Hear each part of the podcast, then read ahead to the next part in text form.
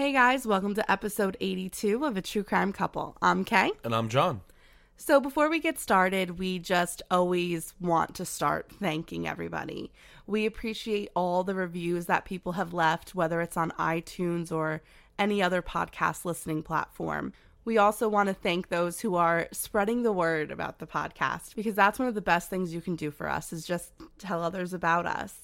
Absolutely. And word of mouth, I mean, that's how, you know, you really build a great community like we have right now. And to have that into the future is just, it's just amazing. Yeah, expanding it has been really fun. And we just also want to thank our Patreons. We're going to name all of our new donators at the end of this episode, as we always do. And we really have had fun with Patreon because it's been growing and all of our episodes have had really great comments and conversations about it. So we really enjoy growing that way as well. Absolutely. Okay, so are you ready to get into the episode? Yes, I am. Let's do it. So today we have a crazy case for you that comes not from the United States, but from Australia. My favorite place? Yeah. Sorry, John, though. There's no women with Australian accents in this case. Darn. Mostly men. Today, we're going to be talking about the abduction of two boys who were hitchhiking to the Gold Coast in 1982. The boys would be tormented and tortured by their captors. One of them would die that day in the bushland, buried in blood-soaked sand, and the other would never be the same again. Police say the suspect, 31-year-old Jeffrey Dahmer, has confessed to the killings of 11 people whose remains were found in his apartment. We are all evil in some form or another, are we not? Lock your doors, lock your windows. If you have the ability to provide additional security devices, then by all means do so.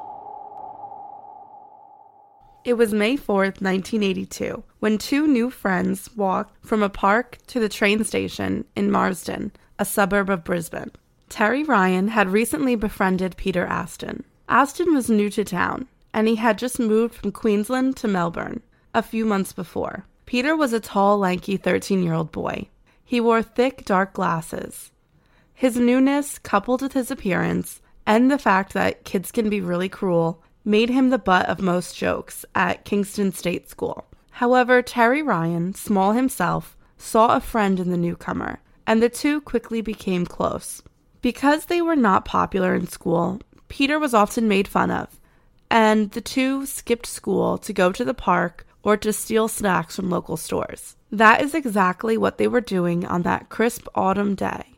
It's weird because we wouldn't think of that as autumn, but it's autumn to Australia because the seasons are... That's true. The plan that day was very different than other days when they skipped school. Peter had gotten into an argument with his mother and wanted to visit his elder brother in Melbourne. But Melbourne was 18 hours away. And the only way he was going to get there was through hitchhiking and train rides. But the train rides cost money, and the hitchhiking was free. So Peter was going to hitchhike more than he was going to ride the train. The boys had enough money to take the train to Ben Lee, but from there they were on their own. Terry was going to accompany his friend as long as he could, but he knew he would be unable to take the whole journey with him. He told his friend he would ride with him until the Gold Coast, which was about 45 minutes away from where they were. Of course, it wasn't the whole 18-hour drive. And isn't that just like kid logic? Like, it really doesn't make sense to go the 45 minutes with your friend and then have to travel 45 minutes back. It's true. But like, that's such 13-year-old boy logic to be like, I'll come with you a little bit of the way, buddy. Like, you know what I mean? Yeah, I guess he was being nice. But yeah, you know what's so crazy too? Like the Gold Coast, it makes me feel like it's like something ripped right from like Pirates of the Caribbean. I'm not going to lie. Well, it probably looks nothing like the Jersey Shore, so. Of course not. I mean, the Jersey Shore is kind of ass. It's not good. I wouldn't say that. It's nothing compared to Australia, though. It's polluted ass water, of course. Yes, it's pretty terrible. We often visit the Jersey Shore, but rarely go into the water. Go ahead, tell him. Tell him what I do. Tell him what I don't do. John is terrified of the ocean, actually. Mm-hmm. So how would you even have fun in Australia? You don't go in the ocean. Well, this is the thing, right? So I wouldn't go in the water because I'm afraid of sharks and only sharks. Yeah, but they're not. Where you're knee-deep in water, it's not. It doesn't. There's no sharks. You never know. Okay. Like, what if it's like a ninja shark? Then you're dead. Okay. Then you're dead. I just don't like it, but I would just prefer just being on the beach, just chilling out, baking, like, you know. I could be in the ocean for hours the whole time. Hell no. I love it. It's not happening. And it's not because I can't swim, by the way. It's just because I'm afraid of sharks. But anyway. It's an irrational fear that you have. Well, we'll let our listeners decide whether or not my fear is warranted or stupid. I feel like there's more deadly animals like in foreign countries than there are on the east coast of the United States. True. And before, I don't want to go off. Typically, we're northern, so the water's still really cold, True. All the time. It's still freezing in August. Yeah, isn't that crazy? Yeah, right in September it starts getting warm, and then you can't go to the beach anymore because it's cold outside. Yeah. And really quickly, I don't want to keep going off on this crazy tangent about the ocean, but it's not just sharks. It's jellyfish, all that weird shit that could fuck you up. I don't like it. It scares me. But anyway, let's get back to this awesome case. We did convince John to go into the ocean one time, and every time a wave came, you would think that a sea monster was trying to drag him into the depths of the ocean. Yeah, I don't like that. He flipped out. Like when the tide goes back out and it grabs all the sand, it makes me feel like I'm being vacuumed up a vacuum cleaner. I don't like it.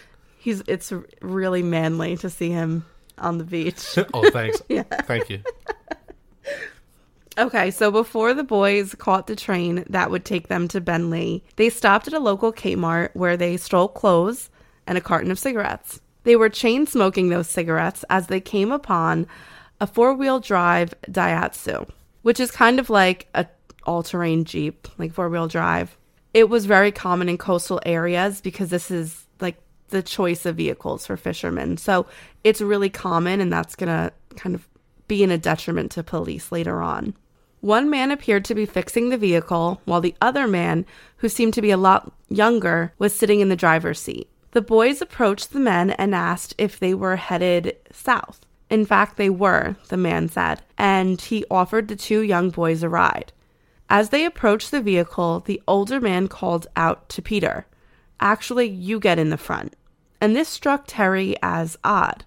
Why wouldn't the man want his buddy to sit up front with him? He'd want to sit up front with a little boy. It was kind of weird, you know? However, knowing his friend had a long journey ahead of him, he just shrugged this feeling off. Like most of us do. When you get that weird feeling, you don't want to be the one to say anything, especially when you're young and not confident. So he kind of just brushed it off whatever. Yeah, I'm sure that happens a lot more than everyone thinks. So as soon as they drove away, Terry's odd feeling would prove valid.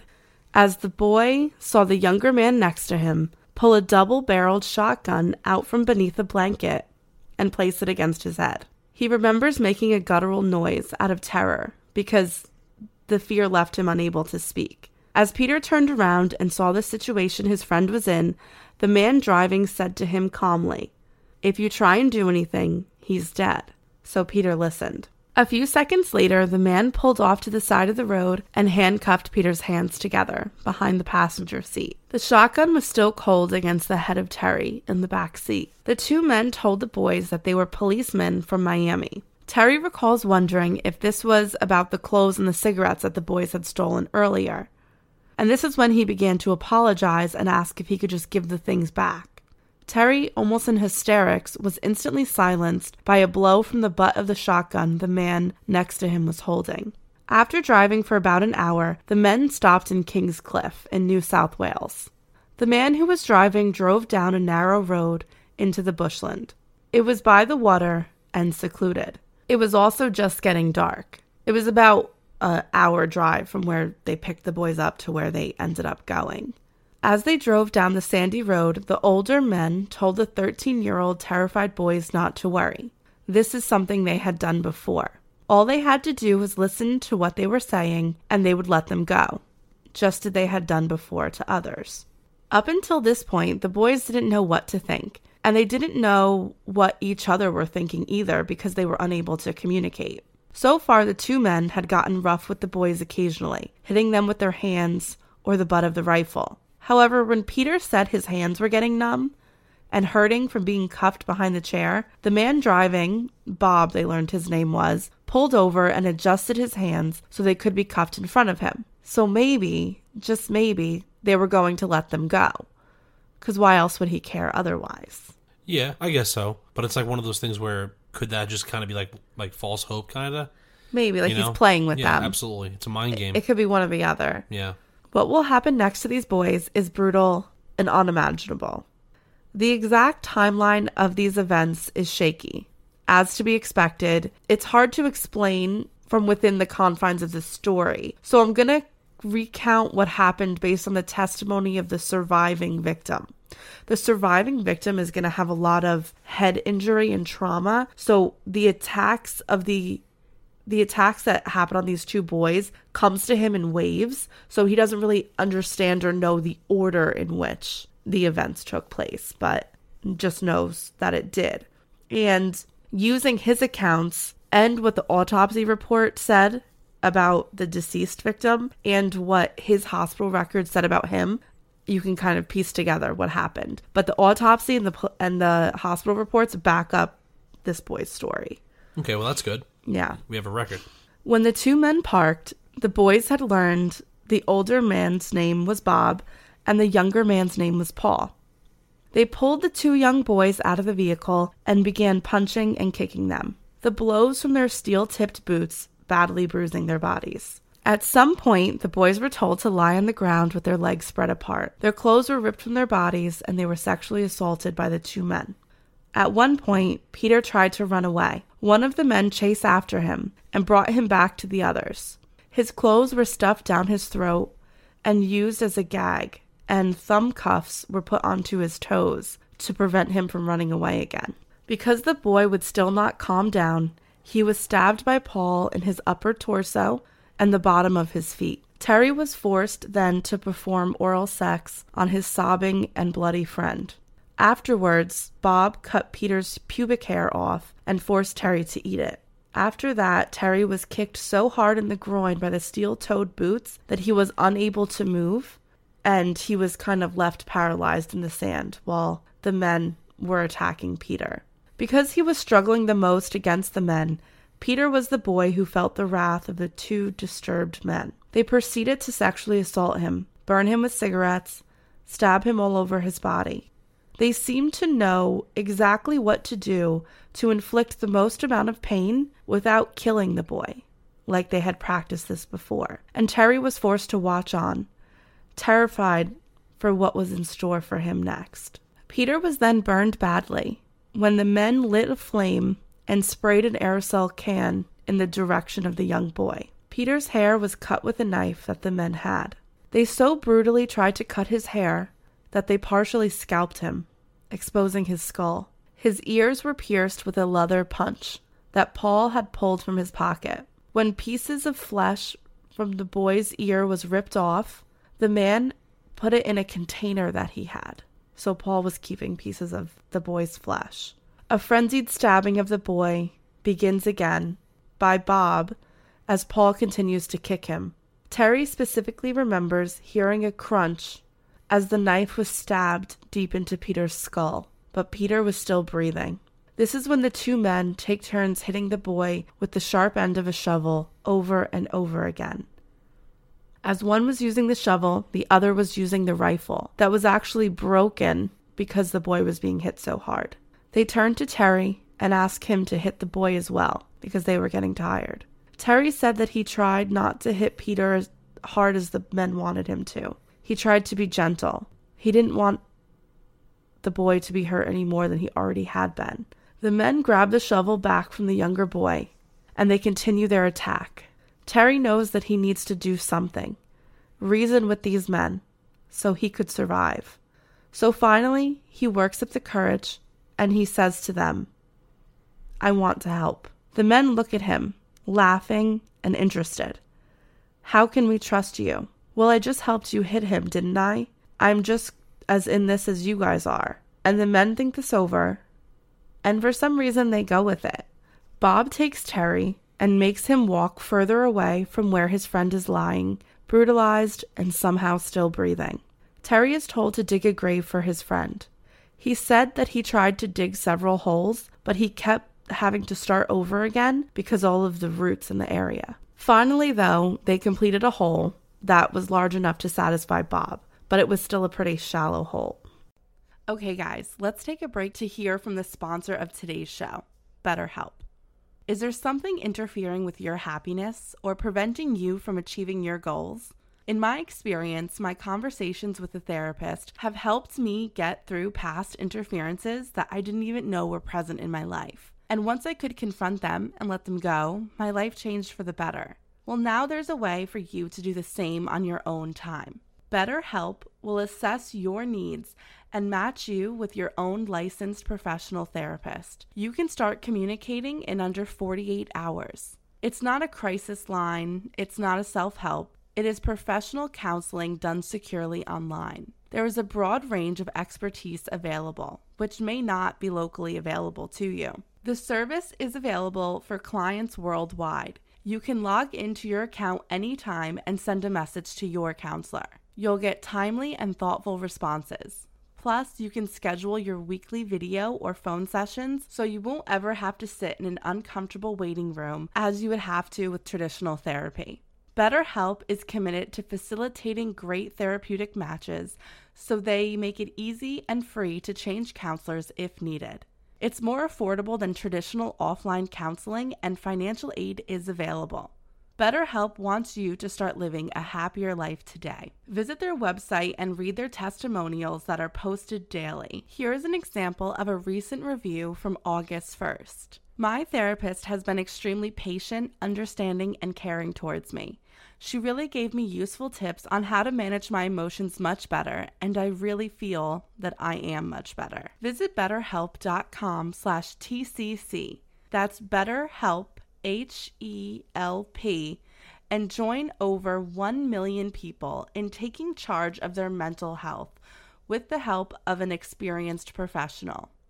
In fact, so many people have been using BetterHelp that they are recruiting additional counselors in all 50 states. And BetterHelp has a special offer for True Crime Couple listeners. You can get 10% off your first month. Again, that's betterhelp.com/TCC to get 10% off. Again, that's BetterHelp, HELP.com/TCC. All right, guys, let's get back to the show. When Terry and his captor made their way back to where the attack took place, they saw Paul pulling up his pants. It had appeared that Peter had been sexually assaulted again. Both men carried Peter to the burial site. At this point, Peter was still breathing. So Paul placed handful after handful of sand into the boy's mouth and his nose. Then they made Terry fill in the sand over the boy. He was basically buried alive. Once the men said that was enough, Terry was nervous that they were going to turn on him. But the men, exhausted and covered in blood, told Terry to start walking back to the car. As they were leaving the site of the attack, the men talked to Terry, who sat quietly in the back. "We had to do that," Bob said. "We are Satan worshippers, and we needed a sacrifice, and your friend had to die." Terry pretended that he was interested in what they had to say and told them that he understood, because this boy's just in survival mode at this point. Yeah, I mean, if you're in... I couldn't even imagine being there, dealing with that, and that's your friend. But, yeah, it's like fight or flight kind of... And it's actually, what adds... so much more like sadness to this case was the boy was skipping school because he was being made fun of and bullied, and he wanted an escape. And Peter Aston doesn't really have the best home life. His mother doesn't really care, and that's why he is able to skip school, and that is why he's able to go visit his brother and no one's going to notice. And then now this is the end that he meets. So it's really sad. It's tragic. Yeah. Wow, jinx. So the men agreed to drive Terry back home. They asked him where he lived. Terry didn't know what to do. He didn't want these men to know where he lived, but he also didn't want to lie to them and have them find out. And he didn't want to know what would happen if they drove him somewhere and he couldn't walk into the house. So he told them where he lived. On the way back to the boy's house, the men stopped at Faux Park, where they disposed of evidence in a garbage can, and they washed all of the blood off of themselves in a bathroom. They then changed into clean clothes and stopped to get something to eat. The men had bought in something for Terry, but he recounted that he wasn't able to eat anything. After their meal, they all got back into their vehicle and continued driving. When they reached about a half mile away from where Terry's house was, the men pulled over. First, Bob, the older man, gave Terry a knife and told the boy that he could use it to protect himself if anyone stopped him. The men then reminded him that they were worshippers of the devil, and now they knew where he lived. So if he told anyone about what happened, they would do the same thing to him and his family that they had done to Peter. Terry is told to leave the car, and as he gets out, he doesn't believe that he can go, that he's actually free to leave. So he walks slow at first, praying that the men won't grab him or call out to him, and when he rounds the corner, his slow pace turns into a sprint. A panicked run all the way back to the comfort of his parents' home. Shane Ryan, who is Terry's younger brother, remembers being woken up by a pounding and screaming at the front door. It was Terry, and he wasn't making any sense. He kept saying something happened. Someone raped and killed his friend and beat him. His parents were frightened and they didn't know what had happened to their son or if this outrageous story was true, but they knew he was terrified and that someone had beaten him up very badly. Terry had bruises all over his body and had two pretty, serious black eyes. Terry's mother took her son to the local police station while his father stayed home with his siblings. Terry retold the story to a Queensland detective. By the end of the story, Terry was shaking, despite the fact that his mother was holding him. The detectives were shocked by this story, and they rushed the boy and his mother to the Tweed's Head Police Department, which is the jurisdiction of where the attack took place. Terry told his story yet another time. Terry told his story again. But this time, the detectives knew the area that he was talking about, as well as the park where he said the evidence was dropped. So after the boy recounted the story, the detectives from two different jurisdictions spoke. There is no way that this 13-year-old boy knows all of this information about the locations in Kingscliff if something didn't happen. Because they had asked the mother, have you guys ever gone on vacation here? And he said no. She said no. So why would he know the layout of this town if he'd never visited it? Exactly. They convinced the boy and his mother to go back to the scene of the crime. Terry agrees to return as long as his mother and all of the police officers are with him and agree not to leave his side. The first stop Terry and the police officers make is to Faux Park, where he said the evidence was dumped. Blood was found in the bathroom, but there was no clothes found in the garbage can. But the police also knew that they had already come up to pick up the garbage. So if this does come out to be true, they knew that they would have to search the dump where the garbage gets dumped, which I'm sure is a really difficult task to kind of rummage through all of the garbage to find something. Yes, so and they really do end sucks. Up doing that. That really sucks. So this area of Kingscliff was a popular fishing spot, so there were many tracks entering and exiting the sand. This got Terry very confused, and he misled the police 4 times. And at this point, investigators were starting to think that Terry was lying to them about what had taken place. And they confronted the boy and said, are you just joking with us? Are you just leading us on a wild goose chase? And Terry became very frustrated and angry. And it was clear to investigators that this boy's not lying and he's a victim. So they continue looking with him. And it's the 5th place that Terry thought looked like the site that proved to be correct. When the detectives shone their flashlights around the area, they were immediately alerted by blood spatter in the trees. It's crazy to think about how hard the boys were hit if there's blood spatter in the trees. Well, yeah, you know what I was thinking? The projection of it would have to be tremendous. Well, yeah, think about it. It's the butt of a gun. It's stab wounds, punches, or a shovel, kick, a knife. Shovel. Yeah. It's all those instruments. Mm-hmm. They can leave a spatter, It's pretty rough. That is rough. Within the sand, there was a mound that was clumsily covered with branches. But the attempt at covering up the body was futile, as the sand all around it was soaked with blood. Just beyond the burial site was a knife and its sheath in the sand. Knowing the gravity of what was found, the detectives wanted to do the right thing and ensure the integrity of the scene. They secured the area with tape and called in crime scene investigators. As the police continued to gather evidence, they continued to question Terry about what happened, and the boy recalled all of the details he could. He told us again the horrific things that happened to them, said their names were Paul and Bob, and that they drove a Daihatsu four-wheel drive vehicle. He said it was believable at first that the men were cops, because they did have police haircuts. However, throughout the night, all the men were talking to each other about was the Army. It seems that all the physical evidence completely supports the story that Terry was telling police. And if this is the case, that means they have two very violent offenders on the loose. The body of Peter Aston was slowly exhumed and an autopsy was performed on the young boy. Everything that Terry had said had happened to his friend clearly had. The medical examiners were shocked, and they determined that the injuries that Peter suffered would have left him brain dead if he had survived the attack. His ultimate cause of death, however, was suffocation from the sand that was shoved in his nose and mouth as it was found in his lungs. It was the worst crime that New South Wales had ever seen.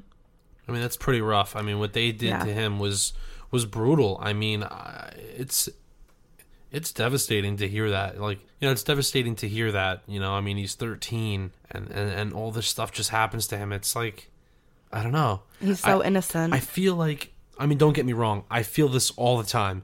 But with this, for some reason, I feel this overwhelming sadness that I normally, like, don't feel it. Like, it's not as strong. And I think it's because, like, these two boys were friends and, like, the one, unfortunately... You can connect with it differently, because... Like, I guess so. It's like one of them died tragically... you know, and it was so sudden, and then the other one's like traumatized. It's so crazy. It really is. It really is crazy. And this case, because it's so brutal, is going to be used in Australian politics for a long time to try and get the death penalty into Australia for crimes as brutal as this. The medical examiner is going to say that a lot more wounds probably existed than are listed in the autopsy, but because his body was so badly burned, when they lit a fire and then they sprayed the aerosol can, so it's kind of like a large portion of his upper torso was burned so badly that they couldn't tell the wounds that were underneath. It was almost like it was like a flamethrower. Yeah, exactly. Yeah. Early the next morning, police asked the public for their help in finding these men. They realized a sketch, a description of their vehicle, and the fact that they may be connected with the military or the police in some capacity. The police did everything they could.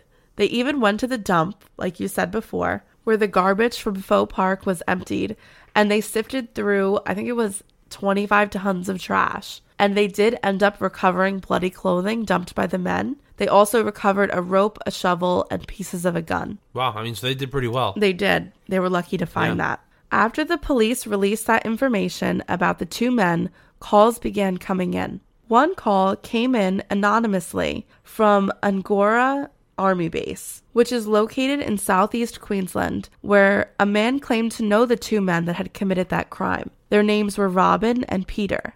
They lived together on base and drove the same type of vehicle. So far, that had been the most promising lead, so investigators headed directly to the Army Base. They were given permission to search the room of the two men, and what they found was pretty crazy. 37 knives and swords. There were also books of very young boys in bondage and various sexual positions. There were dozens of books on S&M and Satanism. Most horrifying of all, though, was a scrapbook. This scrapbook contained various boys' names and Ziploc bags of hair with explanations on where they were from. So, for example, one bag was labeled Bill underarm hair, Bill pubic hair. That's gross. But then it also ties in, though, to Terry's story of what they made him do with Peter's pubic hair. So, and they were cutting his hair too. So it is connecting them to the crime. No, it definitely is. But it's so horrific, I know. So this room of horrors belonged to 34-year-old Robin Reed and 17-year-old Paul Luckman. That boy was only 17 years old. So he's only 4 years older than the two victims, and he showed zero empathy for them. That's insane. Yeah. But sometimes crazy people find one another. Like, people who are kind of demented like this, they gravitate towards one another. Unfortunately, yes, this is very true. So perfect, right? They found who did it. But there was one problem. The two men were missing from the Army base. with one other person. Also in the room, police found crutches, and when they inquired about what they were for, they were told that Luckman had visited the regimental aid post because he had a wounded foot. He said that he had gotten it from kicking a wall. The injury was so severe he couldn't walk on it. I mean, we know that's from kicking the boys with his steel-toed boots on. Investigators were convinced that they had their guys. They knew that the Daihatsu that the men usually drove was still at the base, so they had to be in the third soldier's car. The other soldier was Robert Ponzetti, and he drove a Holden Sunbird.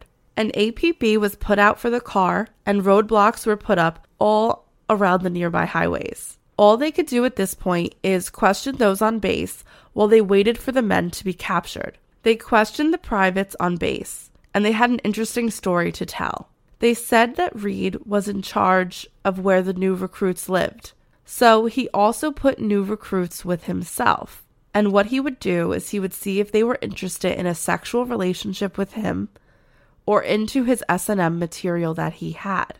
They said that when he found someone that liked the stuff he did, they often stayed with him for a long time, and that his newest charge was Paul Luckman. So I think it's pretty crazy that this is common knowledge on an army base, that you have a guy who is in control of where new recruits are placed to live, and he always places them to live with him. And he's trying to take advantage of them sexually and see if they're into what he's into. That is bizarre. And that makes this whole thing even worse. Yeah. You know? By the way, fun fact. I don't know if you know this. Do you know that Holden, the car company, is an Australian-based company, but it's actually affiliated with General Motors here in the United States and in other places around the world. Oh, just wanted everybody to know that, and I wanted you to know that, because I know that. Thanks, John. Yeah, because I'm a Chevy guy, so I know that Holden is like a subsidiary, I guess that's what it is, to GM. So. Well, good. Thanks for your fun fact. Yeah, so if there's Chevy models, there's literally identical versions, but they're called Holdens. But it literally looks the same, different emblem. Okay. Just wanted everybody to know that. Thank you. Appreciate it. You got it.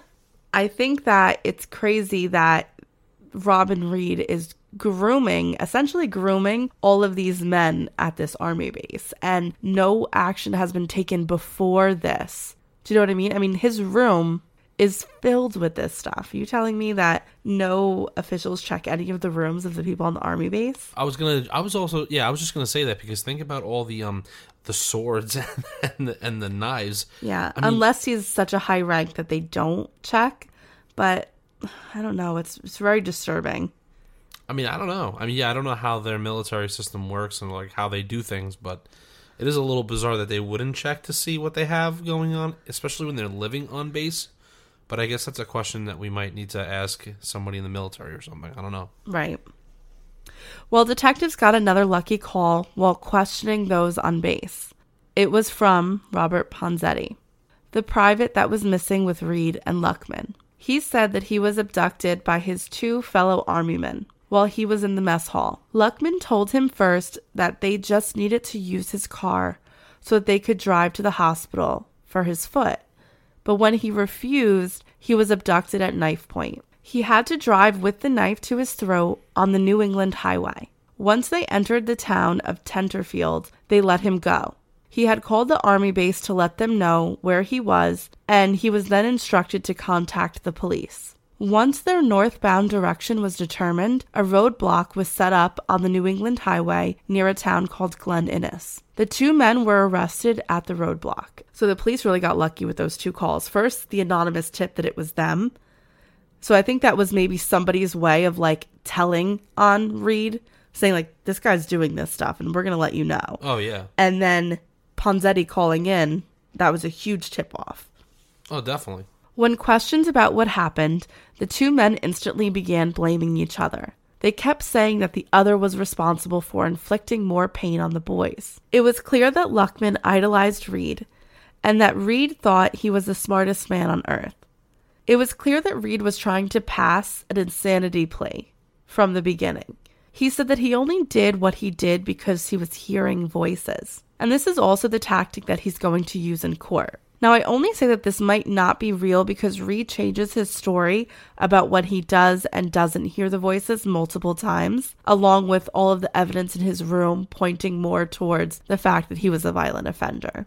It is clear that he had these intentions for a very long time. There was even an essay found in his room that he wrote about kidnapping a boy, taking him into the bushland, and taking his clothes off at knife point. Sounds very familiar to what really happened. Yeah. Well, it's one of those things where sometimes they play it to their fantasies, and then eventually it can't just be like corralled anymore, and then they actually act on their fantasies. It's right. Like, it's crazy. Exactly. That's what they say about like peeping toms, that eventually they're going to act on their fantasy. It's insane. So now after the two men are arrested, another boy steps forward. This boy's name is John Bruce, and he's 16 years old. He was at a nightclub only days before the abduction of Terry and Peter. To get home, he had planned to hitchhike. Unfortunately, he was picked up by Reed and Luckman. He was blindfolded and gagged in the backseat of the car by Luckman and was brought to the same area the boys were brutalized.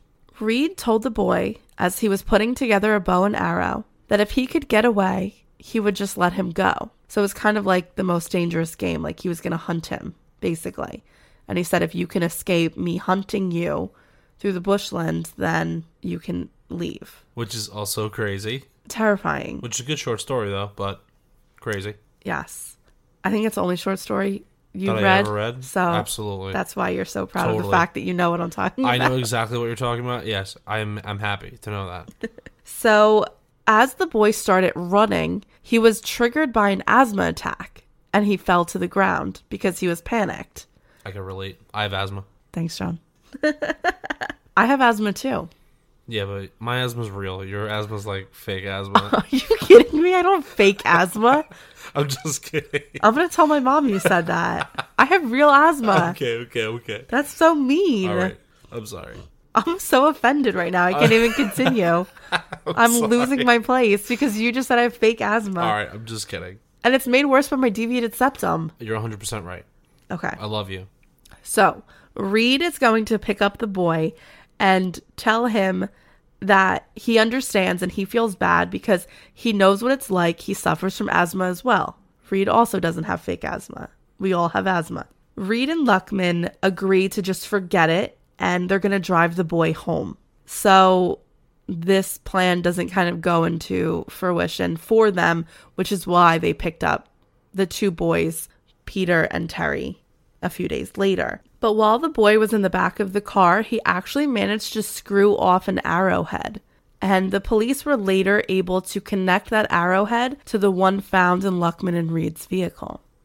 So that was pretty smart of the boy, and pretty ballsy, I have to say. I would be terrified to do anything, but they're going to do a similar thing here. And I think that this kind of speaks a little bit more towards why they let Terry go, because they let this boy go too, because they do seem to have this like violent tendency right away, and then they kind of feel some remorse and then say, okay, no. That's what we're seeing happen with John Bruce, and that's kind of what happened with Peter and Terry, whereas they let Terry go. Go ahead. But I think that they let Terry go, it could be for a different reason. I think it's because he kind of placated into like what they were doing, and I think that that's why he was able to go home. Well, I think it might be different. I think as gross as this is going to sound, and please God forgive me for saying this, but it kind of turned Reed on the fact that he was into it. He said, "Let me help." Do you know? Because that's what Reed's doing with his whole entire life is he's trying to get all of these young new recruits at the army base to join him in what he's doing. That's what Luckman's doing. Or to find like-minded individuals. Correct. Yeah. So he believes he found one, so he's like, okay, I'm going to let him go. Right. So I think that it's for those two psychological reasons why Terry is able to survive that attack that takes place. So the story about John Bruce proves that these are very violent offenders and that, in fact, there might be more victims out there. John Bruce never came forward to the police because he simply didn't think that the police were going to believe his story because it was so outrageous. And it is. Yeah, and if it wasn't for the evidence, they probably wouldn't have believed Terry either. I agree with that. So the trial began on the 8th of November in 1982.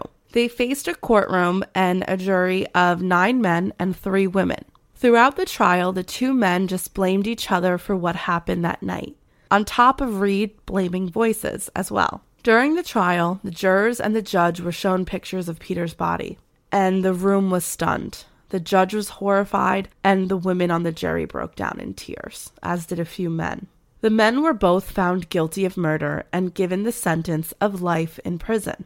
But the story doesn't end there.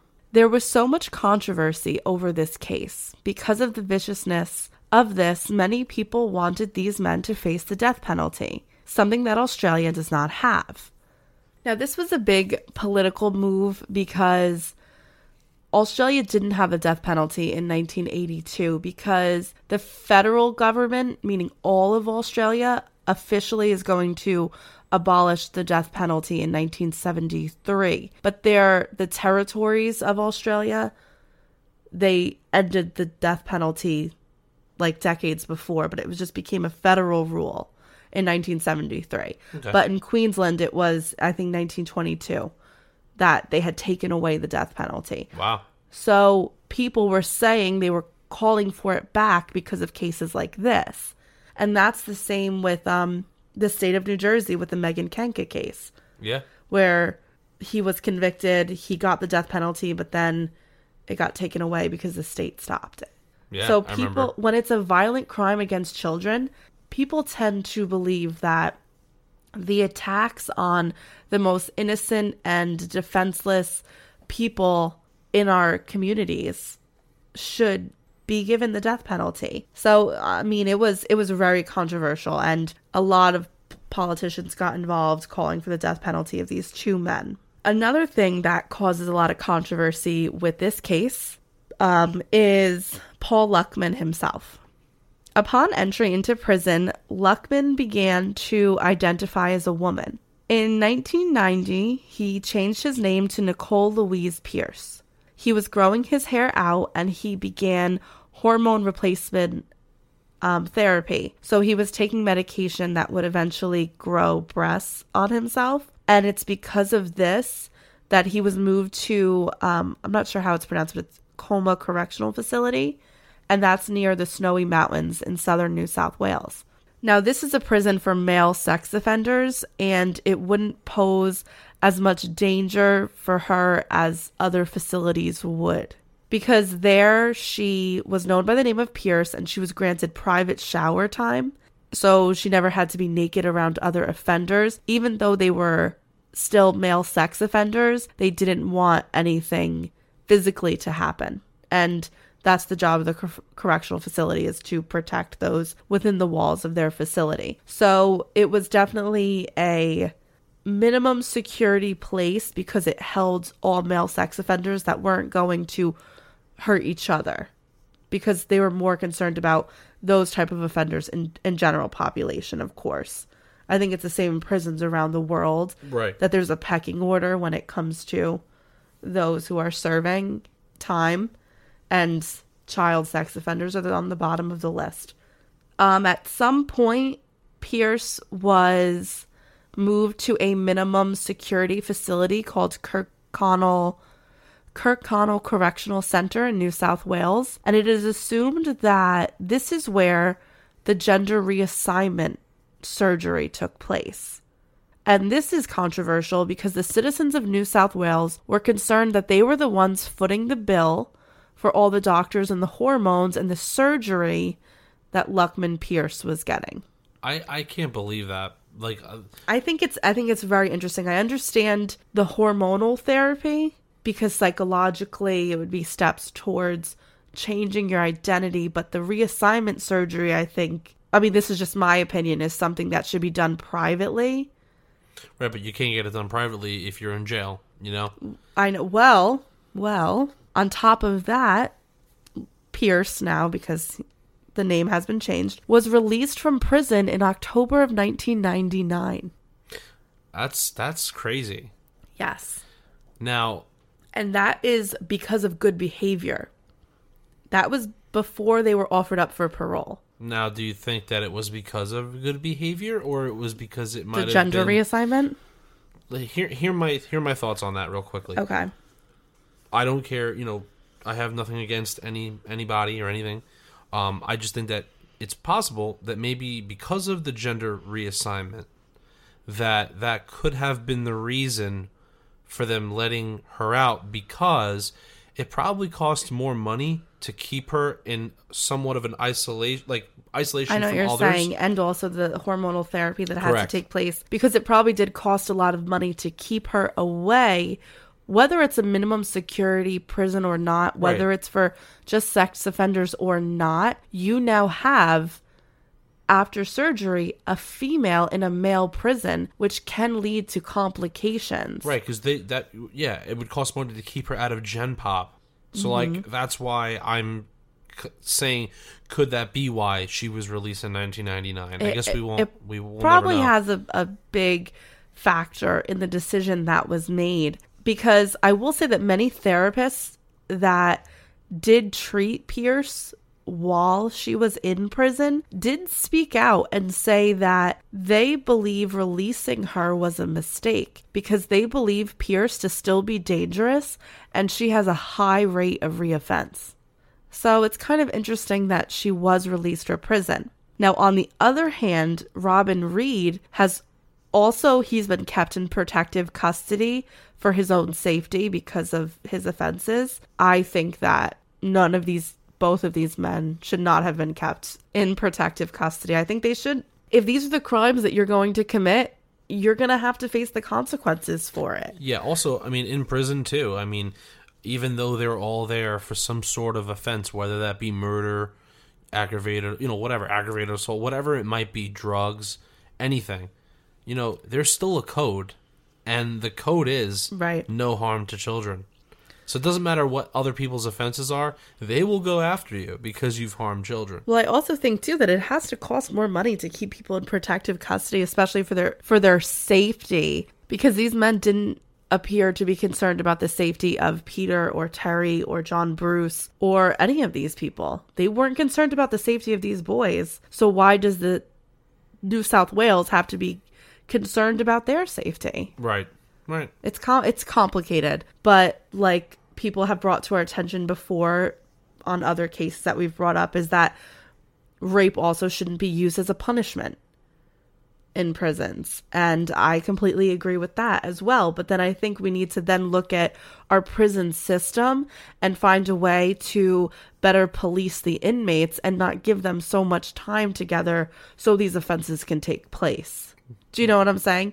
Should be safety for everybody, not just these type of offenders, because there are people who did drugs or sold drugs, and now they're in jail, and they have these things happen to them in prison. Yeah, I think it's across the board that none of this should happen. I was just about to say that across the board, it should be safety for the inmates, no matter what the offense, no matter who they are and what their character is, just across the board, like you said. To protect them, because they're there to serve. They're there for one reason, that's to serve their sentence. That's right. Whether that be 5 years or life. I mean, that they're there for that. So right. So Reed applied for a redetermination of his sentence on November 26th, 1998, and he was given a retrial basically, and he was resentenced to life of imprisonment with a non-parole period of 24 years, meaning that he was first eligible for parole in 2006. He was denied parole in 2006, and he has been denied for parole every third year since, including this recent year. Now, I have to say it's interesting, though, that they're going to let out Luckman, but not Reed. Right. Well, that's what I was... It's very interesting. Yeah, I mean, look. They're both horrible people. They are. I don't want to say that this is true, but I truly believe that it had something to do with the gender reassignment. I do, because... And the complications of housing a prisoner. Yes, exactly. Especially, I mean, we have to say, we are living in a time that's a little bit more understanding in 2019.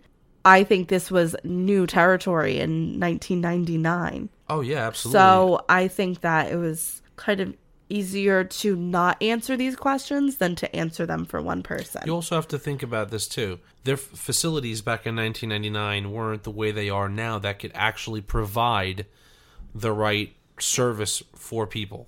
Correct. Now let's get to Terry Ryan. The years have not been kind to Terry Ryan. The innocent boy forced by Reed and Luckman to perform a sexual act on his best friend before burying him alive. Terry became a pariah, the butt of jokes and taunts by his schoolmates and the community about his involvement in the crime, which was all laid bare during the trial. Terry and his family were assaulted and spit on. At the end of Reed and Luckman's trial, Terry is going to attend the Wilson Youth Hospital for psychiatric assessment. After that, he had been in and out of prison for a variety of offenses, including assault and car theft. It was documented to the court in a pre-sentencing hearing that he showed an anti-authoritarian behavior, lack of anger management, and suffered from alcohol and drug abuse. His mother says that he still suffers from nightmares and flashbacks. So it has destroyed what happened. It's almost like who he was died that night with Peter. Yeah, I mean, and then also their families as well. Yeah, destroyed that both of those families, because now you've lost your, both of them really technically lost their sons that night. It's very sad. So then I think it's I don't know, and I guess it bothers the community that Pierce or Luckman is now out living this life that she wants to and that she can enjoy, where you have Terry Ryan, whose life has been ripped apart, and only Reed is answering for that, as well as the death of Peter Aston. Yeah, I mean, it's very complicated. I mean, this case, not only is it a bunch of twists and turns, but you also don't know exactly how to feel. Yeah, like I said before, this crazy, overwhelming sadness that I feel about it. I think that's the best way to say it. You don't know how to feel about it because you're like, what? Yeah. I can't believe this happened. Yeah, it's true.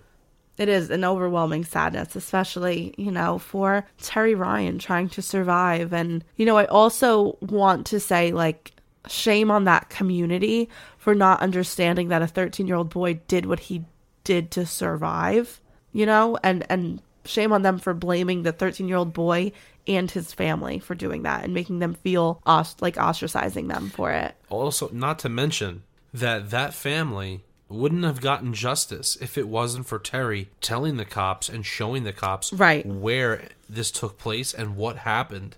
And he just as easily could have lied, but he chose not to. He could have said nothing. Right. I mean, I don't think a 13-year-old boy would say nothing after that, but let's just say it could have. No, I mean, or he could have lied about saying that's how he got out of there. But he's telling the truth.